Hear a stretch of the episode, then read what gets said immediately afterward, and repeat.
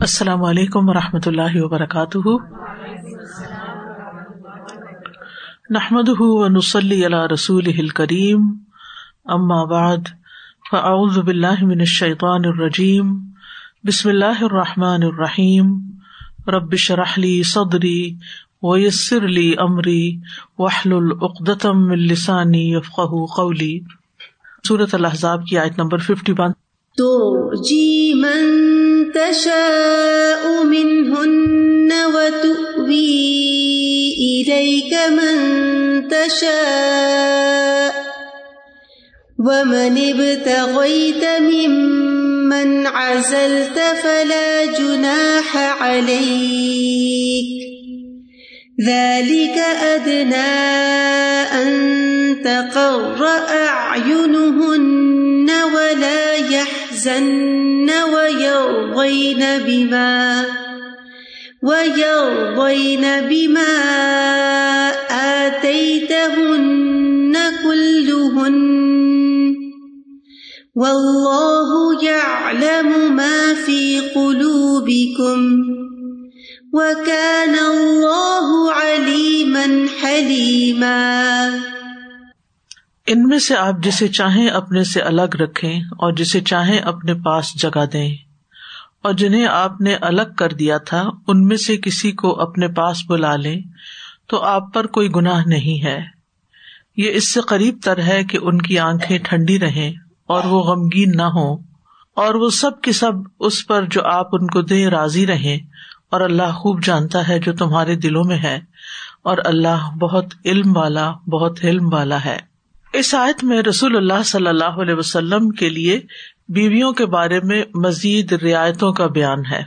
ان میں سے ایک رعایت یہ ہے کہ جو عورتیں اپنے نفس آپ کے لیے ہبا کریں، ان میں سے آپ جسے چاہیں مؤخر رکھیں، جسے چاہیں اپنے پاس جگہ دیں۔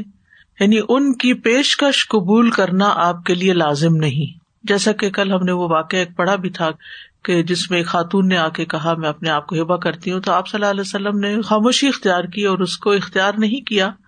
پھر جب اسے جواب نہیں ملا تو کہنے لگی کہ اگر آپ مجھ سے شادی نہیں کرنا چاہتے تو پھر کہیں اور میری شادی کر دیجیے دوسری رعایت یہ ہے کہ جو عورتیں آپ کے نکاح میں ہیں، آپ پر ان کے پاس باری کے ساتھ جانے کی پابندی نہیں۔ ویسے تو ایک مرد کے پاس اگر دو بیویاں ہیں تو ان کی باری مقرر کرنا اور پھر ہر ایک کو اس کا حق دینا ضروری ہوتا ہے، لیکن نبی صلی اللہ علیہ وسلم سے یہ پابندی اٹھا لی گئی۔ یعنی آپ جس کے پاس چاہیں رات بسر کریں، جسے چاہیں مؤخر رکھیں۔ تیسری رعایت یہ ہے کہ اگر ان میں سے کسی کی باری آپ نے ختم کی ہو یعنی اس کی باری بالکل ختم کر دی، جیسے حضرت سودا ہے اور دوبارہ اسے طلب کرنا چاہیں، تو اس میں بھی آپ پر کوئی حرج نہیں ہے۔ یعنی نبی صلی اللہ علیہ وسلم کے لیے یہ تقسیم جو ایک عام شخص کے لیے ضروری ہے، فرض ہے۔ وہ آپ پر فرض نہیں تھی۔ اور یہ جو ترجی کا لفظ ہے، یہ ارجا سے ہے۔ ارجا کا مطلب ہوتا ہے کسی چیز کو مؤخر کر دینا، ایک طرف دور کر دینا۔ اور اگر را، جیم باؤ سے ہو تو اس کا مطلب ہوتا ہے ڈھیل دینا، پیچھے ڈال دینا۔ اس کا برعکس تو بھی ہوتا ہے۔ ایوا کا مطلب ہوتا ہے ملانا، قریب کرنا ٹھکانا دینا۔ تو اس کا مطلب یہ ہے کہ نبی صلی اللہ علیہ وسلم کو اپنی بیویوں کے بارے میں یہ اختیار دیا گیا تھا کہ اگر آپ چاہیں تو باری تقسیم کریں اور اگر آپ نہ چاہیں تو نہ کریں، چھوڑ دیں۔ لیکن اس اختیار کے باوجود، اس رخصت کے باوجود آپ صلی اللہ علیہ وسلم نے باری کو تقسیم کیا۔ تو یہ آپ اپنی طرف سے اپنی بیویوں کے دلوں میں اطمینان اور خوشی پیدا کرنے کے لیے کرتے تھے تاکہ وہ خوش رہیں۔ حالانکہ آپ کے اوپر پابندی نہیں تھی۔ اس کے باوجود بھی آپ نے ان کے ساتھ انصاف سے کام لیا۔ نبی صلی اللہ علیہ وسلم اس آیت کے نازل ہونے کے بعد یعنی اپنی بیویوں سے اجازت لیتے ہیں۔ حضرت عائشہ کہتی ہیں کہ ترجی منتشا منہن نازل ہونے کے بعد بھی اللہ کے نبی صلی اللہ علیہ وسلم ہم سے اجازت لیا کرتے تھے۔ کہ اگر انہیں ضرورت ہوتی کہ کسی کے بارے میں دوسری جگہ جانے کی، تو معاذہ نے جو راویہ ہیں، انہوں نے حضرت عائشہ سے پوچھا، جب آپ سے رسول اللہ صلی اللہ علیہ وسلم اجازت لیتے تو آپ کیا کہتی؟ انہوں نے کہا، میں تو کہتی، اگر یہ اجازت آپ مجھ سے لے رہے ہیں تو میں اپنی باری پر کسی دوسری کو ترجیح نہیں دے سکتی۔ یعنی میں اپنی باری نہیں دے سکتی۔ نبی صلی اللہ علیہ وسلم نے اپنی ازواج کے درمیان عدل اختیار کیا تھا۔ حضرت انس کہتے ہیں نبی صلی اللہ علیہ وسلم کی نو بیویاں تھی جب آپ ان میں باری تقسیم فرماتے، تو پہلے والی بیوی کے پاس نویں رات ہی پہنچتے تھے۔ وہ سب ہر رات اس بیوی کے گھر جمع ہوتی جہاں آپ تشریف لاتے تھے۔ یعنی روزانہ سب سے ملاقات ہوتی۔ اور ایک اور روایت میں یہ بھی آتا ہے کہ اثر کے بعد آپ سب کی طرف چکر لگاتے اور رات آپ وہیں گزارتے جس کی باری ہوتی تھی۔ جب سفر کا ارادہ کرتے تھے تو اس وقت بھی آپ اپنی بیویوں کے درمیان قرا ڈالتے تھے۔ جس کا نام قرے میں نکلتا اس کو اپنے ساتھ لے جاتے تھے۔ انس بن مالک کہتے ہیں، آپ صلی اللہ علیہ وسلم سب کے پاس تشریف لے جایا کرتے تھے۔ وہ منب تغی تمن ازلتا فلاں جناح علیہ اور جس کو آپ طلب کریں ابتغا ہوتا ہے کوشش سے طلب کرنا، یا ایک دفعہ رد کرنے کے بعد طلب کرنا۔ ممن اس کو جو ازل تھا جس کو آپ نے علیحدہ کر دیا، اس کو چھوڑ دیا۔ فلاں جناح علیہ کا تو بھی آپ پر کوئی گناہ نہیں ہے۔ یعنی اگر آپ کسی ایک بیوی سے کچھ عرصہ تعلق نہ رکھیں اور اس کے بعد دوبارہ تعلق قائم کرنا چاہیں، تو بھی آپ کے لیے رخصت ہے۔ کوئی پابندی نہیں۔ اور یہ سب اللہ تعالی کی طرف سے کیوں ہے یاد رکھیے، نکاح کا حکم بھی اللہ کی طرف سے آتا تھا اور پھر اس کے بارے میں رخصتیں بھی اللہ سبحان تعالیٰ نے خود دی ہیں۔ تو نبی صلی اللہ علیہ وسلم اللہ تعالیٰ کے حکم اور مرضی کے مطابق عمل کر رہے تھے۔ ظال کا ادنا ان تقرر آ یہ اس لیے آپ کو اجازت یا رخصت دی جا رہی ہے تاکہ آپ ان کے ساتھ جو بھی معاملہ کر رہے ہیں، اس کو وہ خوشی کے ساتھ، دل کی رضامندی کے ساتھ قبول کر لیں۔ اور یہ تقرر آئین جو ہے، یہ قرۃ العین جو ہے، آنکھوں کی ٹھنڈک یہ اس وقت بولا جاتا ہے جب کسی چیز کو دیکھ کر انسان خوش ہو جاتا ہے۔ یعنی جب کسی چیز کو دیکھ کر انسان کے دل میں خوشی پیدا ہو جاتی ہے، تو چونکہ آنکھ کے ذریعے وہ خوشی پیدا ہوتی ہے، تو آنکھ کی طرف اس کی نسبت کی جاتی ہے کہ آنکھیں ٹھنڈی ہو گئی ورنہ فزیکلی آنکھوں کے ٹیمپریچر کی بات نہیں ہو رہی۔ اور یہ قرار سے ماخوذ ہے۔ یعنی ایک جگہ سکون کے ساتھ ٹہرنا قرر یو قرر ولا یا و یار دئی بیما آتی تہن کلو ہننا اور وہ غمگین نہ ہو اور اس پر راضی ہو جائیں جو آپ نے ان سب کو دیا ہے۔ یعنی جب ازواج متحرات کو یہ پتا چل جائے گا کہ آپ پر باری دینا واجب نہیں، آپ کے ذمہ نہیں، تو اس کے بعد آپ جو بھی ان کے ساتھ کریں گے، اس کو وہ احسان سمجھ کر قبول کریں گی۔ اس پر وہ راضی اور خوش رہیں گی۔ وہ آپ کو دیکھ کر خوش ہو جائیں گی، ان کی آنکھیں ٹھنڈی ہو جائیں گی۔ کہ آپ پر یہ لازم نہیں، پھر بھی آپ ہم پر احسان کر رہے ہیں۔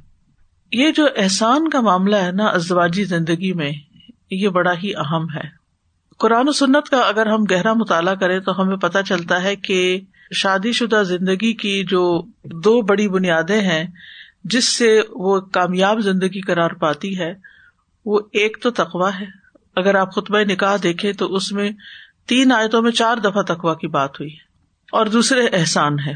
جسے قرآن مجید میں آتا ولا تن سب الفضل بینکم آپس میں ایک دوسرے پر فضل یعنی احسان کرنا نہ بھولو۔ تو اب آپ دیکھیے کہ جب آپ احسان کا رویہ اختیار کرتے ہیں کسی کے ساتھ بھی، تو اس میں انسان دوسرے کی ایکسپیکٹیشن سے زیادہ اس کے ساتھ خیر و بھلائی کر رہا ہوتا ہے۔ تو جب آپ کے اندر یہ خوبی آ جاتی ہے اور یہ کوالٹی آ جاتی ہے کہ دوسرا جو ہے وہ کچھ بھی کرے، مجھے اس سے اچھا کرنا ہے۔ تو ایک وقت آتا ہے کہ دوسرا بھی سمجھ جاتا ہے کہ اس سے خیر کی ہی توقع ہے۔ اس کا اعتماد بڑھ جاتا ہے اور پھر اس کی خوشی بڑھ جاتی ہے۔ جب برابری پر معاملہ ہونے لگتا ہے تو اس میں بھی وہ ٹھیک رہتا ہے، لیکن پھر اس میں خوشی کا پہلو نہیں ہوتا۔ انسان کا چونکہ دل یا نفس جو ہے وہ شہ پر مائل ہے۔ وہ عہدرت الانفس الشح دلوں میں بکیلی بھر دی گئی ہے۔ اور جب ہم کسی کے ساتھ کوئی معاملہ کرنے لگتے ہیں تو ہم کہتے ہیں کہ اس نے بھی تو میرے ساتھ یہ کیا تھا۔ اب میں کیا کروں؟ یعنی ہم پھر اسی کے مطابق ہی اس کے ساتھ معاملہ کرنے لگتے ہیں۔ لیکن اگر ہم درگزر سے کام لیں، جیسا کہ قرآن مجید کی ایک آیت میں آتا ہے وہ انتاف ہو و تصف ہو و تخ فرو اور یہ بھی ازواجی زندگی کے معاملات ہی کے بارے میں نصیحت ہے۔ معاف کر دو، درگزر کر دو، بخش دو، غلطی ہو گئی، بخش دو۔ تو بہت سے معاملات درست ہو جاتے ہیں اور گھروں میں ایک خوشحالی کی کیفیت پیدا ہو جاتی یعنی مثلاً آپ کو شکایت ہے کہ دوسرا شخص جو ہے وہ اتنی پرواہ نہیں کرتا، لیکن آپ ذرا ایکسٹرا کیئر کرنا شروع کر دیتے تو کسی دن تو وہ ریئلائز کرے گا ہی کہ یہ کیئرنگ ہے، یہ میری وائف تو مجھے بھی کچھ کرنا چاہیے۔ اور احسان کا بدلا کیا ہے؟ حل جزا الحسان الحسان کیا احسان کا بدلا احسان کے سوا کچھ اور یہ اللہ تعالیٰ کا وعدہ ہے۔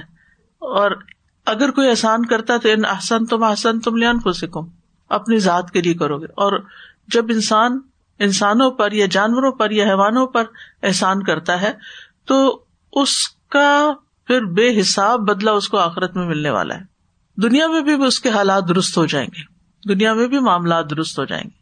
تو اس لیے بہت ضروری ہے کہ ہم اپنے معاملات میں خوبصورتی پیدا کرنے کے لیے صرف اس رویے پر نہ جائیں جو دوسرے کا ہے اس کے مقابلے، بلکہ اس کے مقابلے میں اچھا کرے۔ اگر تمہارے ساتھ کوئی اچھا کرتا ہے اور آپ اس کے ساتھ جواباً اچھا کرتے ہیں، تو آپ برابر کی نیکی کر رہے ہیں۔ لیکن اگر کوئی آپ کے ساتھ برا کرتا ہے اور آپ پھر بھی اچھا کرتے ہیں، تو یہ آپ کی ایمان کی علامت ہے۔ ایک تو ہے کہ وہ اچھا کر رہا ہے تو آپ اچھا کریں ایک یہ کہ وہ برا کر رہا ہے اور آپ برا کر رہے ہیں۔ اور ایک یہ ہے کہ آپ اچھا نہیں کر رہے اور پھر وہ آپ کے ساتھ اچھا کر رہا ہے تو پلڑا اس کی طرف بھاری ہو جائے گا۔ و اللہ علم معافی قلو بکم اور اللہ جانتا ہے جو تمہارے دلوں میں ہے۔ یعنی وہ تم اس سے نہیں چھپا سکتے کہ کوئی نیکی دل سے کر رہے ہو یا اوپر اوپر سے دکھاوے کے لیے کر رہے ہو یا کسی کے سامنے سچا بننے کے لیے کر رہے ہو۔ اگرچہ یہاں خطاب نبی صلی اللہ علیہ وسلم اور آپ کی بیویوں سے ہے۔ آپ کی بات ہو رہی ہے، لیکن یہ ہم سب کے لیے بھی اصول ہے، تمام مومن مردوں اور عورتوں کے لیے۔ کہ اللہ تعالیٰ جانتا ہے تمہارے دلوں میں اپنے اسپاؤس کے لیے محبت ہے یا نفرت ہے بوس ہے یا حسد ہے۔ تم کیا پسند کرتے ہو، کیا پسند نہیں کرتے؟ تم اپنے دل میں کیا سوچتے رہتے ہو؟ کیا سوچتے رہتے ہو؟ دوسرے کے بارے میں کیا گمان رکھتے ہو؟ یہی بہت بڑی بات کر دی اللہ عالم و معافی قلوب کم جب ہم لوگوں کے سامنے اپنے مسائل بیان کرتے ہیں، اگر گھریلو زندگی میں کوئی پرابلم ہے تو ہم بیان کرتے ہیں۔ وہ ہمارے دلوں کا حال نہیں جانتے کہ اندر کیا ہے۔ وہ صرف ہماری ظاہری اسٹوری سن رہے ہوتے ہیں۔ تو وہ بہترین جج نہیں ہو سکتے۔ بہترین جج اللہ تعالیٰ ہی ہے۔ اور وہ اصل کی بنیاد پر ہمارے ساتھ معاملہ کرے گا کہ ہم کیا ڈیزرو کرتے ہیں پھر۔ اور وہ لوگ جو دین کے معاملات پر نکتا چینی کرتے ہیں، نبی صلی اللہ علیہ وسلم کی ازواج کے بارے میں برا بلا کہتے ہیں، یا پھر آپ کے بارے میں دل میں کوئی برا خیال لاتے ہیں۔ ان کو بھی ایک تمبی ہے کہ اللہ عالم معافی قلوب کم کہ یہ ساری آیات پڑھ کر تم کیا سوچ رہے ہو۔ اور پھر آپ دیکھیے کہ ازواج متحرات کے لیے بھی ایک تمبی ہے، کشاف کے جو مفسر ہیں، زمخشری۔ وہ کہتے ہیں کہ اس جملے میں ان عورتوں کے لیے وعید ہے جو اس چیز پر راضی نہیں ہوتی جو اللہ تعالیٰ نے ان کے لیے اس کام میں تدبیر کی۔ یعنی جو اللہ کا فیصلہ ہے بس شادی کہیں ہو جانا، یہ اللہ ہی کا فیصلہ ہوتا ہے۔ اب ساری زندگی بس اس پہ نالا ہے شکوئی شکوا شکوئی شکا ہے۔ تو اگر انسان دیکھے تو یہ انسان کی تقدیر میں تھا۔ یعنی کسی خاص شخص کے ساتھ شادی ہونا، یہ بھی ایک تقدیر کا حصہ ہوتا ہے۔ تو جو چیز ایک تقدیر کا حصہ ہے، اس پر اتنا ناراض رہنا اور اللہ تعالی سے ناراض رہنا، یہ انسان کے لیے قطن فائدہ مند نہیں، کیونکہ اللہ تعالیٰ دل کی حالت مسلسل دیکھتا ہے کہ بندہ کیا سوچ رہا ہے۔ دوسرے کے بارے میں اچھا گمان رکھتا ہے یا برا گمان رکھتا ہے۔ ایک انتقامی جذبات اس کے اندر ابھرے ہوئے ہیں یا دوسرے کو معاف کر سکتا ہے۔ دیکھیے، جب بھی کوئی معاملہ پیش آتا ہے نا، جب بھی کوئی سچویشن کریٹ ہوتی ہے، کسی کے ساتھ بہن بھائیوں کے ساتھ ہسبینڈ وائف کے بیچ میں، بچوں کے ساتھ کچھ بھی۔ کوئی چیز آپ کو ان کی پسند نہیں آتی، تو سب سے پہلی چیز ہوتی ہے کہ آپ اس سے درگزر کریں اگنور کر دیں۔ جیسے ہشام تین بہنوں کے بعد پیدا ہوا تھا تو تھوڑا نوٹی بھی تھا بچپن میں، بہنوں کو چھیڑ دیتا تھا۔ چھوٹی والی تھی، وہ ذرا اریٹیٹ ہوتی تھی کیوں ایسے کرتا نا؟ تو میں ایک ہی جملہ ہمیشہ کہتی تھی جسٹ اگنور یعنی یہ چھوٹا ہے اور تم اس کے ساتھ زد نہیں لگاؤ اور یہ نہ تو عقل سے سمجھے گا اور اگر تم اس کے ساتھ سختی کرو گے، پھر بھی نہیں سمجھے گا۔ اس کو سمجھنے کی کوشش کرو کہ یہ اگر کوئی چیز کھول کے بیٹھ گیا، کوئی ڈرا کھول دیا تمہارا، کوئی پینسل نکال لی، تو یہ کیوں کر رہا ہے؟ اس لیے نہیں کر رہا کہ تمہیں تکلیف دے۔ بچوں کے اندر اللہ تعالیٰ نے سیکھنے کی ایک صلاحیت رکھی ہوتی ہے کہ وہ ہر چیز کو کھولتے ہیں، دیکھتے ہیں، کاٹتے ہیں، چکھتے ہیں، سنتے ہیں۔ یعنی مختلف بچے مختلف طرح کے ہوتے ہیں۔ کچھ بچے ہر وقت کچھ نہ کچھ ٹکور رہے ہوتے ہیں، آوازیں سن رہے ہوتے ہیں۔ کچھ بچے ہر چیز کو چھو چھو کے دیکھ رہے ہوتے ہیں۔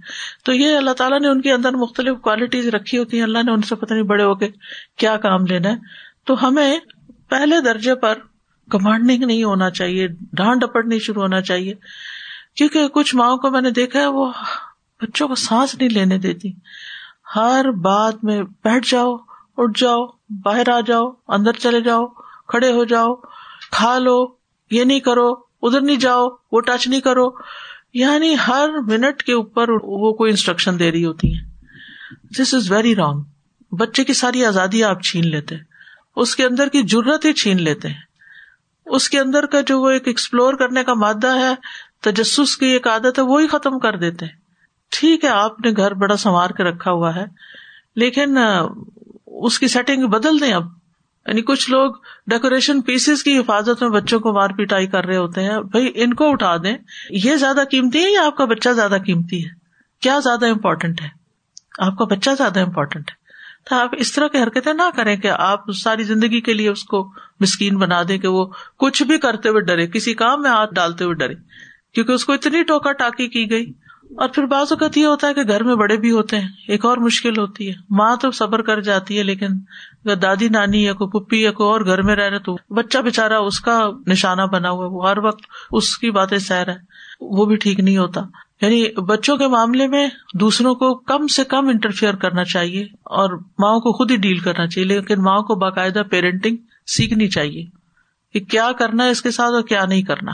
تو یعنی کہ بہت کچھ سیکھنے کو ہوتا ہے، بڑی بڑی سائنسز ہیں اس پر، لیکن میں سمجھتی ہوں ہمارے دین نے بڑی مختصر کچھ باتیں بتا دی اگر ہم عمل کر لیں نا تو ہم کامیاب ترین انسان بن جائیں۔ سب سے پہلی چیز یہ ہے کہ آپ اگنور کریں، جانے دیں۔ اللہ کہ کوئی بہت بڑا نقصان ہونے لگا کہ اپنے آپ کو ہرٹ کرنے لگے ادر وائز کرنے دیں کرنے دیں۔ چھوٹی موٹی غلطی کرے گا، خود سیکھ جائے گا۔ دوسرا اسٹیپ اگر اس نے کر لیا کسی نے آپ کے ساتھ کوئی ایسا رویہ اختیار کر لیا کہ جس میں آپ کو بہت تکلیف ہوئی، اب آپ نے صبر کرنا ہے۔ یہ بھی ہمارا دین ہمیں سکھاتا ہے۔ یعنی اس نے کچھ ایسا بول دیا ہے، اس نے آپ کی مرضی کے خلاف کوئی چیز کر دی، کچھ توڑ دیا ہے، کچھ۔ بعض لوگ تو گھر میں کوئی برتن ٹوٹ جائے تو ایک طوفان کھڑا کر دیتے ہیں۔ وہ ٹوٹ گیا بھائی، وہ تو برتن تھا، آپ دل توڑ رہے ہیں۔ دل تو نہ توڑے لوگوں کا۔ جان بوجھ کے تو کوئی بھی نہیں توڑتا۔ اور اگر کوئی جان بوجھ کے بھی توڑے تو مجنون ہی ہوگا کوئی۔ غصے میں ہوگا تو غصہ جنون کی حالت ہوتی ہے، چھوڑ دیں اس کو ایک طرف۔ تو دوسری چیز یہ کہ اس سچویشن پہ صبر کرنا ہے۔ اور جب اس سچویشن سے نکل آئے تو تیسری چیز شکر کرنا ہے۔ یعنی یہ زندگی گزارنے کے بیسک پرنسپل ہیں۔ ہر معاملے میں آپ اس کو اپلائی کر سکتے ہیں۔ کیونکہ ہم جب مشکل سے نکل آتے ہیں تو ہم شکر نہیں کرتے۔ پھر دوبارہ مشکل پڑتی ہے۔ زندگی میں جو بھی کوئی مشکل آتی ہے، ایک وقت آتا ہے کہ وہ ختم ہو جاتی ہے۔ وہ ہمیشہ ساتھ نہیں رہتی۔ تو ہم ہر سچویشن کو فیل کر رہے ہوتے ہیں۔ پہلی بات ہے درگزر نہیں کرتے، دوسرے میں صبر نہیں کرتے، تیسرے میں شکر نہیں کرتے۔ یا اپنے آپ سے خفا رہتے ہیں یا لوگوں سے خفا رہتے ہیں اور اپنی زندگی جہنم بنائی بھی ہوتی ہے۔ تو اس لیے بے انتہا ضروری ہے کہ ہم زندگی گزارنا سیکھیں قرآن و سنت کی روشنی میں۔ اور یہ بات تو یاد رکھے کہ اللہ تعالیٰ خوب جانتا ہے جو ہمارے دلوں کے اندر ہے اور وہ دلوں کے حال کے مطابق معاملہ کرے گا۔ وکان اللہ علیم حکیم اور اللہ تعالیٰ ہمیشہ سے ہی بہت علم والا ہے، بڑی حکمت والا ہے۔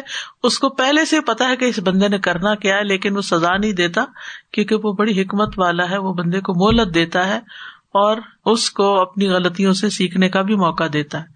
پہلی غلطی پر پکڑ نہیں لیتا۔ حلیما بردبار ہے۔ علیما اور حلیما بردبار ہے۔ یعنی جانتے، بوجھتے ہوئے بھی وہ درگزر سے کام لیتا ہے، برداشت سے کام لیتا ہے۔ اور اسی طرح بندوں کو سکھانے سے پہلے ان کو سزا نہیں دیتا۔ تو اس سائز سے یہ پتہ چلتا ہے کہ یہاں نبی صلی اللہ علیہ وسلم اور آپ کی ازواج کو ایک تکریم دی جا رہی ہے۔ نبی صلی اللہ علیہ وسلم کے لیے بیویوں کے ساتھ معاملہ کرنے میں وسط اور آسانی کا ذکر کیا گیا ہے۔ امہات المومنین کی بھی بہت تکریم ہے اس میں کہ انہوں نے اللہ اور اس کے رسول اور آخرت کے گھر کو ترجیح دی تھی۔ تو اللہ تعالیٰ نے ان کی آنکھوں کی ٹھنڈا کرنے کا سامان پیدا کیا اور اللہ سبحان تعالیٰ نے ان کے دلوں کا بھی خیال رکھا کہ ان کی آنکھیں ٹھنڈی ہوں، ان کے دل خوش ہو جائیں۔ اور مومن کے دل میں خوشی داخل کرنا جو ہے ایک بہت ہی نیکی کا کام ہے اور اس کا غم دور کرنا۔ کیونکہ اللہ تعالیٰ فرماتے ہیں کہ یہاں ولا یا زن نہ غمگین نہ ہو۔ یعنی ازواج متحرات غمگین نہ ہو۔ یہ ایک ان کی دل جوئی کی گئی ہے۔ یعنی پھر آپ اپنی چوائس کے ساتھ جب ان سے حسن سلوک کریں گے تو پھر ان کی آنکھیں ٹھنڈی رہیں گی۔ اچھا شیطان کا کام ہے انسان کو غمگین رکھنا۔ نعمتوں کو نہیں دیکھنے دیتا۔ بعض لوگ ہوتے ہیں، وہ آپ سے ملتے ہیں وہ صرف اپنی نعمتوں کا ذکر کرتے ہیں۔ اللہ نے یہ بھی دیا، اللہ نے یہ بھی دیا، اللہ نے یہ بھی دیا۔ اور بعض لوگ آپ سے ملتے ہیں تو وہ صرف اپنی پریشانی کا ذکر کرتے ہیں۔ اور اگر آپ ان سے پوچھے کہ اللہ نے آپ کو کوئی نعمت بھی دی ہے تو کہتے ہیں، سب کچھ ہے۔ تو بھائی، اس ایک چیز کے پیچھے اپنے آپ کو کیوں ہلاک کر رہے ہو؟ اس کا ایک وقت ہے اس نے بھی ختم ہو جانا ہے، اس پریشانی نے بھی۔ لیکن شکر گزار رہو، تاکہ دل میں ایک ٹھنڈک رہے۔ اللہ سے ناراض نہ ہو، بندوں سے ناراض نہ رہو۔ یہ جو ناراض رہنے کی عادت ہے نا، کچھ لوگ اپنے آپ سے بھی ناراض رہتے ہیں اور دوسروں سے بھی ناراض رہتے ہیں۔ اور کچھ سمجھ نہیں آتی دوسروں کو کہ ان کا مسئلہ کیا ہے۔ تو وہ نہ صرف یہ کہ خود اپنی زندگی خراب کرتے ہیں، جو اس کے آس پاس ہیں، ان کی بھی خراب کیے رکھتے ہیں۔ اس کے برعکس جو لوگ خوش رہتے ہیں، وہ خود اپنے آپ بھی شیطان کے چنگل سے بچے رہتے ہیں اور دوسروں کی زندگی بھی خوشگوار کرتے ہیں۔ تو بندوں کو غمزدہ رکھنا جو ہے، یہ شیطانی کام ہے۔ شیطان یہ کرتا ہے کہ وہ بندوں کو غمزدہ کرے۔ ان نجوا من شیطان الدین آ بے شک سرگوشی شیطان کی طرف سے ہوتی ہے تاکہ وہ لوگ جو ایمان لائے ان کو غمگین کرے، ایمان والوں کو غم میں ڈالے۔ اور اس کے برعکس جو بندہ مومن کے دل میں خوشی اور سرور داخل کرتا ہے تو وہ بہترین اعمال میں سے ایک عمل ہے۔ لا يحل لك النساء من بعد ولا أن تبدل بهن من أزواج۔ ولا أن تبدل بهن من أزواج ولو أعجبك حسنهن إلا ما ملكت يمينك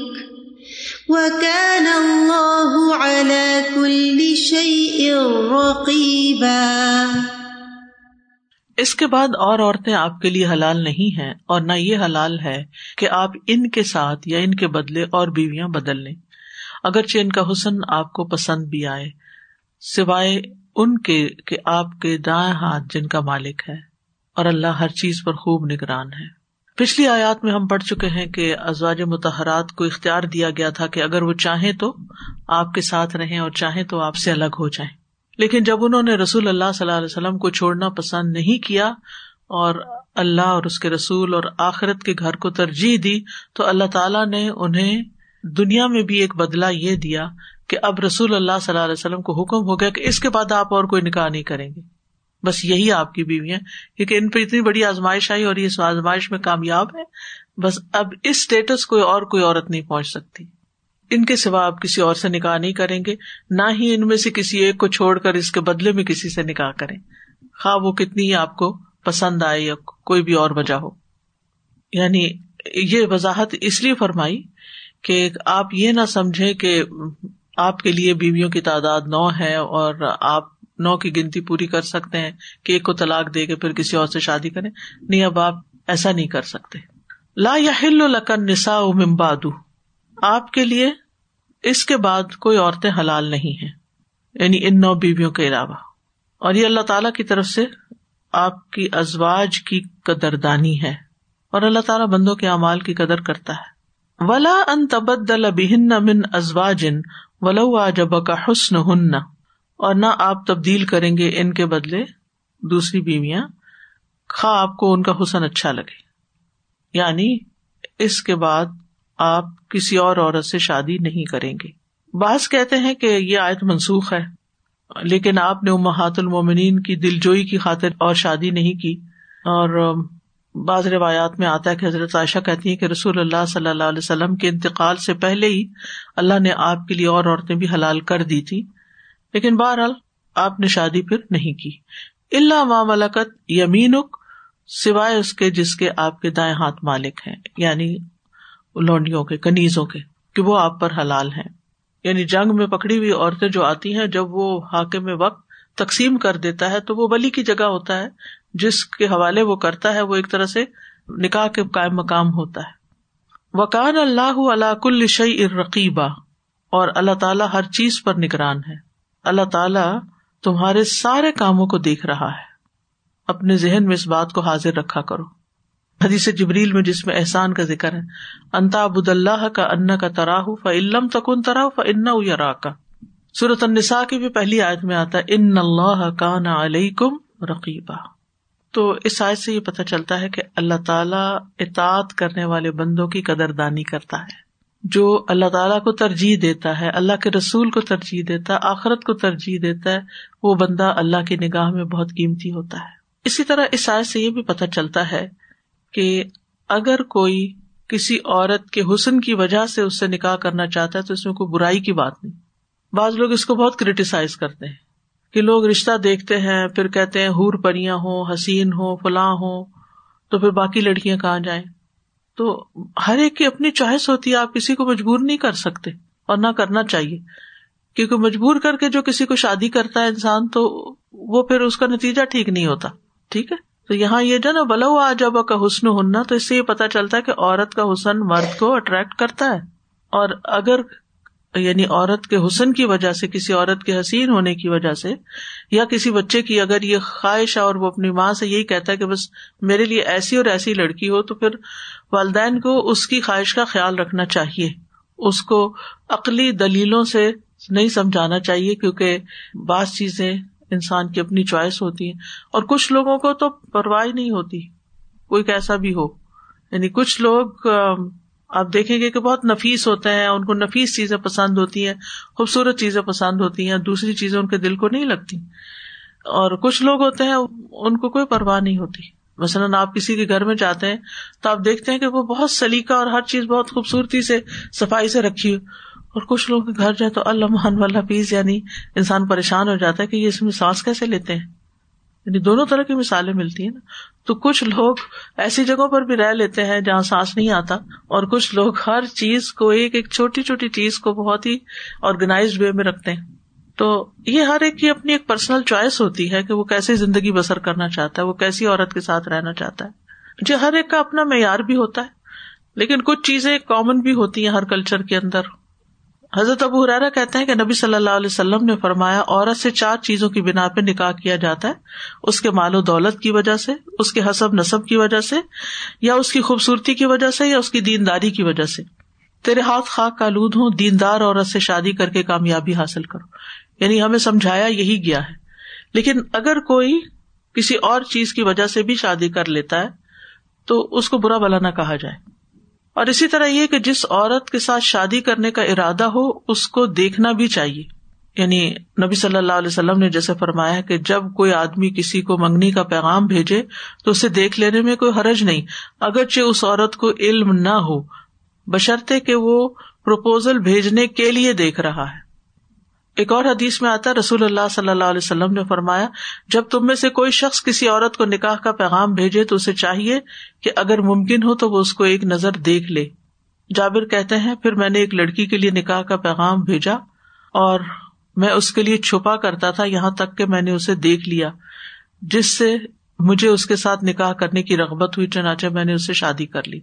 اور اس میں یہ بھی ہو سکتا ہے کہ گھر والوں کی اجازت سے جا کے یا کوئی بھی طریقہ ہو ہاں، بعض لوگ فوٹو دیکھ لیتے ہیں یا ویڈیو کال پہ دیکھ سکتے ہیں، اگر دور ہے کوئی۔ لیکن بچوں کو دکھا ضرور دینا چاہیے تاکہ بعد میں ان کو کوئی اعتراض نہ ہو۔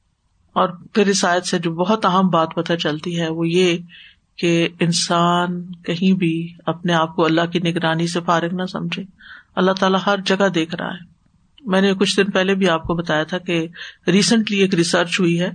ڈاکٹرز ایک مریض کی ذہن کی مختلف حصوں کا مختلف مشینوں سے جائزہ لے رہے تھے کہ اسی دوران اس کی ڈیتھ ہو گئی اور وہ مشینیں لگی ہوئی تھی اس پر۔ تو اس میں انہوں نے یہ دیکھا کہ جو دماغ کا میموری والا پارٹ تھا وہ بہت زیادہ ایکٹیو ہو گیا اور وہ جو اس میں ویوز تھی گاما ویوز ان کو کہتے ہیں، وہ بہت زیادہ اس میں نظر آنے لگی۔ تو اس سے انہوں نے یہ نتیجہ نکالا کہ جب انسان کی ڈیتھ ہو رہی ہوتی ہے یا جو ہی ڈیتھ ہو جاتی ہے تو جب سے وہ دنیا میں آتا ہے، ماں کے پیٹ سے نکلتا ہے، اس وقت سے لے کر زندگی کے آخر تک کی سارا سین اس کے سامنے آ جاتا ہے۔ اب اس بات میں کتنی حقیقت ہے، کتنی نہیں، یہ تو اللہ کو پتا ہے، لیکن میں نے کل ہی اس کو دوبارہ دیکھا ہے۔ اس میں انہوں نے باقاعدہ دماغ کے مختلف حصوں کی پکچرز بھی جو اس مشین سے نکالی ہیں، وہ بھی اس کے اندر موجود ہیں۔ اور ان چیزوں کو ایکسپلین کیا ہوا ہے۔ اگر یہ بات حقیقت ہے، اور ویسے قرآن مجید میں بھی آتا نا، یوم یا تزک کرو انسان ماسا انسان اس دن یاد کرے گا جو بھی اس نے کوشش کی ہوگی۔ اب آپ سوچے کہ کس جگہ ہم کیا بہیو کرتے ہیں، اس وقت انسان کی حسرت کیا ہوگی؟ اور وہ کیا چاہے گا کہ میں اپنی زندگی کے یہ لمحات نہ دیکھوں؟ یعنی جہاں اس نے چھپ کے بھی کوئی برائی کی ہوگی، کوئی غلط کام کیے ہوں گے، کوئی حرام کام کیے ہوں گے۔ ایک تو موت کا وقت ہو، دنیا سے جانے کا وقت ہو، اور دوسرے انسان اپنے سامنے وہ سین دیکھ رہا ہو۔ جو اس نے غلط غلط کام کیے ہوں، تو کس قدر حسرت کا وقت ہوگا۔ اور پھر ان چیزوں پر اس نے توبہ بھی نہ کی ہو۔ تو اس لیے ہمیں سوچ سمجھ کر لڑائی جھگڑے کرنے چاہیے اور سوچ سمجھ کر ہی غلط کاموں کی طرف جانا چاہیے اور ہر وقت اللہ کی نگرانی کا احساس رہنا چاہیے میں کسی بھی ملک میں ہوں، میں کسی بھی جگہ پر ہوں، کسی مارکیٹ میں ہوں، کسی شادی میں ہوں، کسی پارٹی میں ہوں، میں اللہ کی نگاہ میں ہوں۔ مجھے کوئی ایسا کام نہیں کرنا جس کی وجہ سے مجھے کل کو شرمندگی ہو اللہ کے سامنے۔ ہم بعض اوقات لوگوں کو دیکھ کے شرمندہ ہو جاتے ہیں، یہ کیا کہیں گے میرے بارے میں؟ اور لوگوں کے سامنے ہم بعض اوقات وہ کام نہیں کرتے جو ہم الگ سے کر لیتے ہیں اپنے گھر میں کر لیتے تو گھر میں بھی اللہ دیکھتا ہے اور باہر بھی دیکھتا ہے۔ تو ہم سب کو اس بات کو یاد رکھنا چاہیے کہ اللہ تعالیٰ نگرانی کر رہا ہے۔ ان اللہ کانا علیکم رقیبہ اور جس شخص کو اللہ تعالیٰ کی نگرانی کا احساس ہو جاتا ہے، پھر اس کے سارے معاملات درست ہونے لگتے ہیں۔ وہ کسی پر غلط الزام نہیں لگاتا، وہ کسی کے اوپر زیادتی نہیں کرتا۔ اور یہی چیز انسان کو دراصل ٹھیک کر سکتی ہے۔ ورنہ انسان ایسی چیز ہے جو کسی کے ہاتھ آنے والا نہیں ہے۔